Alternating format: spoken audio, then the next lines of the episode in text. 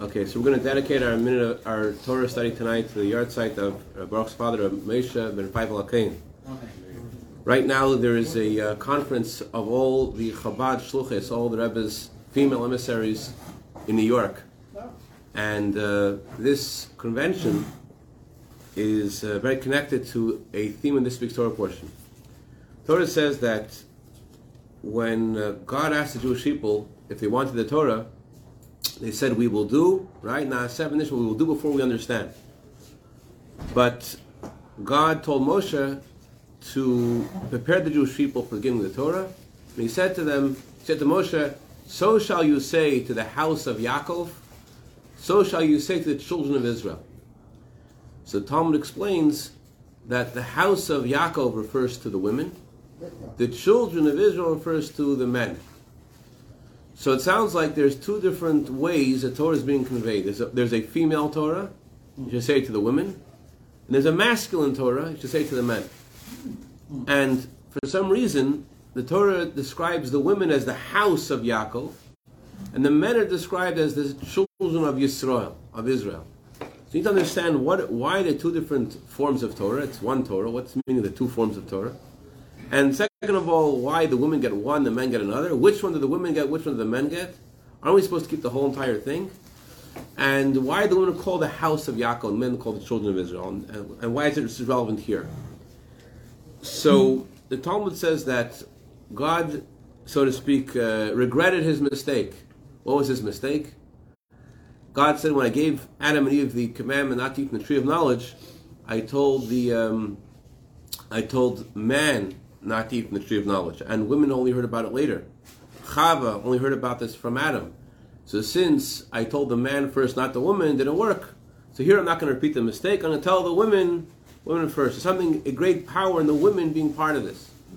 They say that uh, the president and the first lady were by a gas station, and the uh, first lady uh, says hello to a uh, to a custodial worker. Someone's carrying a bunch of garbage bags, and the president is surprised. He says, What's going on? Who is that? This is my old boyfriend. Oh, your old boyfriend. Well, you've done quite well for yourself. You know, you've mar- you could have been married to a uh, garbage uh, collector, and you're married the President of the United States. She says, You got it all wrong. If I would have married him, he would have been the President of the United States. You would have been a custodial worker. So, there is a, a very uh, powerful teaching that the Rebbe gave about the meaning of, of the masculine and feminine parts of Torah. But before we get there, I just want to share with you something amazing about Daf Yomi, the uh, origin of Daf Yomi. They asked Rabbi Meir Shapiro. Meir Shapiro was famous for creating Daf Yomi, the daily regimen of Torah study where he finished the whole Talmud in seven years. He's also famous for another thing that he created. He created Chachmei Lublin. In Lublin, there's a yeshiva, the first yeshiva, where instead of boys having to worry about where they're going to sleep, where they're going to eat, where they're going to do their laundry, in his yeshiva, for the first time, there's everything there. There's food, there's a place to sleep, and there's laundry, everything is. It used to be, if you wanted to eat, you would have to go to the rich man in town and say, Can I eat in your house? He says, Oh, you can come on Tuesday and Thursday, and then go to another guy, Can I eat, come to, can I eat in your house? Wednesday and Friday, and, and that's how yeshiva students survived. It was called Essen Teg, eating days. You have days to eat in different houses. So he realized, and Meir Shapiro realized that this wasn't a good system for people to really focus on Torah study. And that's why he invented this uh, prestigious yeshiva. Actually, get into the yeshiva, you had to know X amount of. of 80 plus. how, how many? 80. 80. 80, 80 pages of Talmud by heart. By heart, yeah. I remember hearing a higher number. Uh, I remember hearing 300 pages by heart. I don't know. Anyways, it looked quite a lot by Talmud by heart. So, um, Rabbi, Rabbi Ishmael from Montreal, he went to this. you went that yeshiva? Yeah. Oh, wow. So, um, so the question is, how did he um, come up with this? How did he have the merit to create these two amazing things? So he said it was all because of my mom, his mother. Your mother. They told him, "What do you mean your mother? Your mother passed away before you invented the daf yom. When your mother passed away before you made this yeshiva, what are you referring to?" So he said like this. He says, "It used to be that if you had enough money to hire a school teacher for your children, the school teacher would come to your house. He'd stay at your house." And give him a salary, and, and he would come and stay in your house for X amount of months and go visit home, come back. That's how you uh, were able to teach your children Torah. If you couldn't afford to hire a school teacher, you didn't have a place for him to stay, then your children would either study with you or they wouldn't study Torah. So he said, my parents couldn't afford to hire a school teacher. What they did was during the winter, they they uh, didn't buy any wood, and with the money they saved from buying wood the whole winter, they were able to amass enough money to hire a school teacher. California either. They live in California. In fact, not only in California, but my son is in yeshiva in New York. Last Shabbos, for some reason, the dormitory didn't have a heater.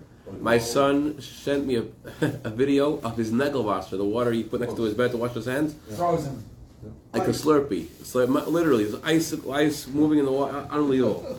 That was just one Shabbos out here. So you can imagine their their being there for a whole winter without without a wood in their oven was a real sacrifice. Anyways, Without the snow. Without the snow. If it comes with the snow, everything is full of ice. well, this is this is in Poland. This is for, for sure it's Poland. No, no, in, in Oh, New York. New York Yeah, has- New without York- the snow, everything ice. With the snow, All right. Anyway, so what happens is, is that uh, the day, uh, three days after Passover, he, Rameir Shapiro, a little boy, walks into the kitchen and he sees his mother crying. He's thinking his mother must have cut herself. What happened, mom? You cut yourself? I didn't cut myself. She's crying and crying. What happened? She says, Dad spoke to this guy who said he's going to teach you Torah right after Passover. Okay, great. But it's three days after Passover and he hasn't showed up yet. So so he says, Mom, so he'll come oh, a few days. I'm sure he'll come. If the dad pay him, he's going to come. What, what, what are you worried about? You think he's not going to show up? He said, don't understand, my son. Three days have passed. You haven't studied Torah. Three a day without Torah is a day without life. You're missing. Th- you're missing a part of your life now. So the mayor, that experience really caused his soul to be attached to Torah, and he wanted to create a regimen of Torah study so that if you missed the day of Torah, you would feel it. As everyone who's part of Rabbi Reber's uh, Daf Yomi knows, if you miss a day of the Daf, you got to really work hard. You want to catch up. Miss two days, you're really stuck. So you feel every day. So what what motivated him to create this regimen of Torah study was this this uh, not something his mother said, nothing his mother taught him, just his mother's tears. He missed three days of Torah, and her tears what motivated this. So the um, this this helps understand what the feminine contribution, the feminine element of Torah is. So the Rebbe explains like this. This is in Parshas Noach in Tafshin Aleph, 1990. The Rebbe said that um, it's, it's the nature of a man to con- to conquer. The Talmud says, "Ish, a man, darko lichbosh." His way is to conquer. So the way a, a father or a man tries to influence someone, it's the, the goal is that there should be some kind of control, some kind of impact. That the person you're trying to impact does something, says something, thinks something. However, regarding a woman, the Torah says, "Kol kvuda asmach the glory of the king's uh, daughter is within.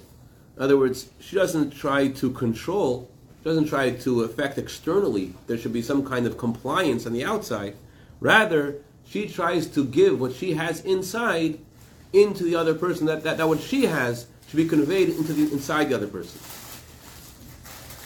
So, and the way that she affects a person is not by controlling, but rather it's it's through her experiencing and through her feeling, through it with nachas, with with tranquility, with honor, with acceptance of the other person, and and sharing from within. That, and her, by being an example, that's how she influences. Not by what she says, but by what's going on inside of her is conveyed to the inside of the other person.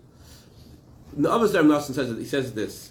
It's a similar powerful idea. He says when God created the world, we know it says in the Torah that Adam and Eve were were it says God created Eve out of Adam's tzela. What does tzela mean? Usually we think tzela means out of Adam's rib, but the word tzela also means out of Adam's side. That Adam and Eve were attached in the back. But it doesn't mean that they were Siamese twins. Rather, before God separated Adam and Eve, they were like two arms of one body. They weren't, weren't like two different, completely different organisms that were attached to each other. Rather, they were two parts of, of one body.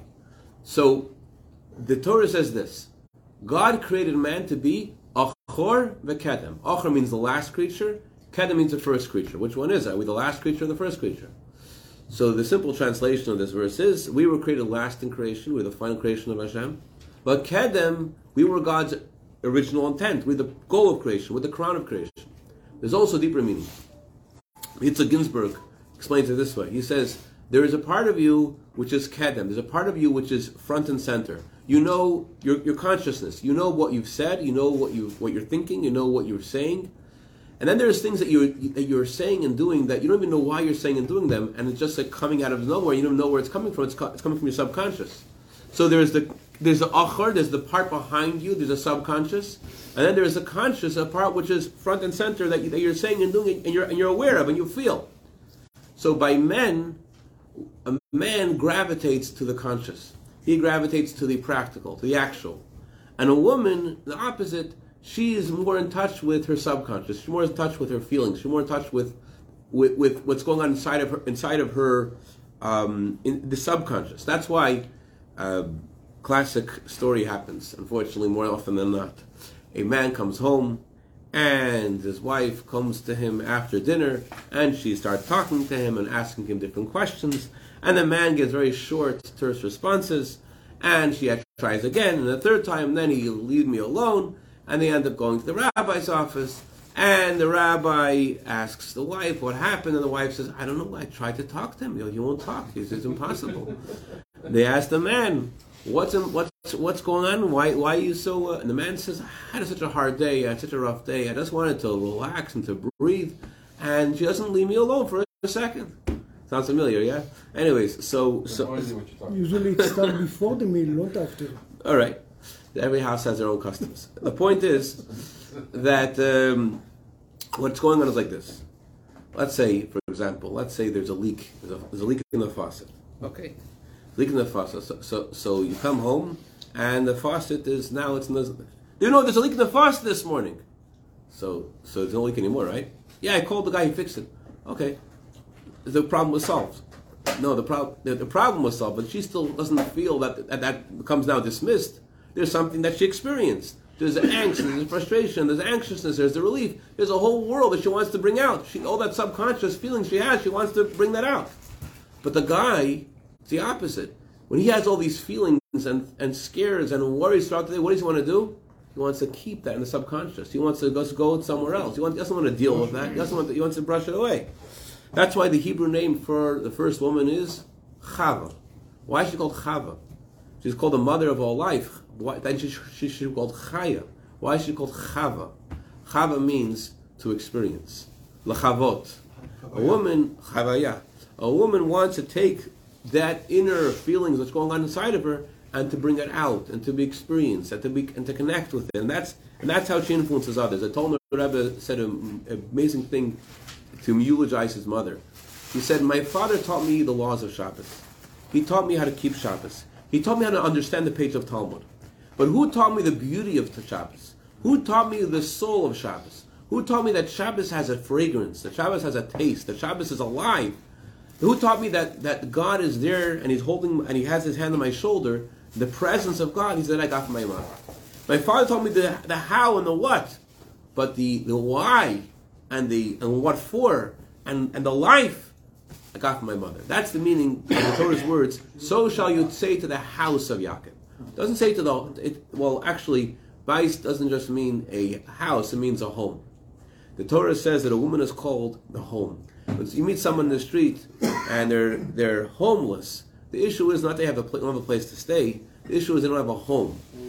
A place, a home means where your story, where you write your story, where your story can start. Where can your story start? Where you're welcome and you have a place, and you and you feel like ah, this is my place. That's that you get that from from your mother. Rabbi Shabsi Slavaticky, the Rebbe's emissary in Belgium, he said he once went to one of his kids' classrooms. I don't know how old the kid was exactly must have been pretty young, and the teacher wasn't there yet. He said, okay, let me, let me, I'll be the teacher. He tells all the kids to sit, down in a circle. They sit in the circle, and he asks each kid, hey, what, what do you think your mom is doing right now? One kid says, my mom works in an office. One kid says, my mother's uh, cooking. And one kid says, my mommy is by the window, looking outside, waiting for me to come home wow. to ask me how is my day. so obviously it wasn't what she was doing all day, we can imagine the amazing connection that, that, that this this child had with the Torah and with and with his mother. Amazing connection. That, that that's something else. So it's it's the there is the action mm. and there's the feelings. I bet you they didn't have to spend therapy bills in that house. that's right. That's right. There is the action, there's the feelings. If you have feelings than action, right? So there's, there's no, nothing's happening. You have a dream without a plan, nothing's happening. But if you have a uh, if you have actions without feelings, it's also it's also also not alive. And that's the meaning of the Torah's instruction. So shall you say to the house of Yaakov. What makes the home of Yaakov? What makes the Jewish people have a home? It's the Jewish mother. That's the home. That's why it's called the home of Yaakov. Yaakov means heel. Heel means a place everything stands on. What, what is Jewish people, what are they built on? They're built on the Jewish mother. It's sort of like the difference between, in, in the language of Rabbi Baruch's father, Rav Moshe, who was a great producer, there are, the, uh, there, are, there are producers and there are the actors. The actors, the men are the actors. They're the, like, let's say, like, look at the, the Jewish history. Let's talk about Abraham, Isaac, and Jacob. Abraham. Abraham is the one who delegates and contributes and educates his protege, Yitzchak, to continue his legacy. Yeah, was it Yitzchak? Who made it to be Yitzchak? Who was the producer? The producer was, was Sarah. Yitzchak transferred everything to the blessings to Yaakov. Well, he, he did. He was the actor. But who made sure we go to Yaakov, not to Esav? Who was the producer? The producer was Rivka. So the, the Jewish men are the actors, but the women, throughout our history, they're the producers. They're the ones who make it happen. So this is the um, meaning of the story of the Alter Rebbe. The Alter Rebbe said about himself that he got from his father. He learned Choshen Mishpat. From his father, he learned the intricacies of the deep, hardest laws in the Torah, the laws of of, of uh, financial disputes. But from his mother, he got divine inspiration. his mother gave him divine inspiration. What does that mean? He, he said that someone once asked his mother, besides the Alter Rebbe, the author of the Tanya, the author of the Code of Jewish Law, he had two other brothers who were brilliant Torah scholars. They asked the Alter his mother, "How did you have the merit that your children be like you know such amazing Torah scholars? What, what did you do?" She said one day, I noticed that the teacher of my children was teaching without any spirit. so I asked him, "What's wrong?" So he told me, you know, your husband last time he came back from a trip, he brought you a gift. He got brought you a, a new um, a new jacket, a new coat. But um, my wife noticed it, and she said, "How come you don't bring me a new coat?" So uh, I couldn't bring her a new coat, and so it it, it hurt me. So she took her coat, and she forced him to take the coat. So that's that's that's the story, but it's not just the story that she had sacrificed, gave up her coat. The, the real part of the story is she noticed that her kids were learning Torah, but they weren't learning Torah with life. They weren't. That's what bothered her. That's what the Jewish woman contributes to the Torah to make the home of Hashem should be a beautiful home. Isha Na'ah, Dira Na'ah. That Hashem doesn't just want the home; He wants a beautiful home. The um, the Torah says, "Shema b'ni musar avicha." Listen, my son, the ethics of your father. Al tita Torah. Don't leave the Torah of your mother. What does that mean? Your father tells you something. You have to listen to your father. He's telling you something. Listen. Regarding your, your mother's teaching, he says, don't leave it. Why does he don't leave? Because you already have it. What your father tells you transmits to you, he transmits to you word, to, word of mouth to your ears. How does your mother transmit things to you? By herself, by her being, by who she is. And therefore, Torah doesn't say listen to your father. Just, just, just says don't leave because you have it already. You have to do something to get it. It's something that you that you are you have just because she's your mother. And this is the uh, the marriage that Hashem makes to create the Jewish people. In order for a person to be Jewish, they have to have a Jewish mother. It's a father that makes you the kind of Jew that you are. The, the, the Bnei Yisrael, the word Yisrael means head. The Jewish men, they're given the gift to give over the wisdom, the details of Torah. Hashem told Moshe, tell the Jewish women, Rashei Dvarim. Rashei Dvarim means the, the soul of things. Tell them the soul. Tell them, tell them the essence of things. To the men, tell them the details. That they're good at that. They're good at the dry details. They're, that's their department. But to the women, give them, give them the Rashei Dvarim. Give them the, the, the, the, the taste and the color and the life of Judaism. So you have to have both. The, the, the, the, male and the female element of Torah makes the Torah. That's why the Hebrew word for, for um, Ish and Isha is the same numerical value as the word klaf and ot. In the, in the Torah scroll, you have letter. A letter is numerically equivalent to the number of 407. A klaf is numerically equivalent to 210. So klaf and ot equals 617. And an isha isha is also 617.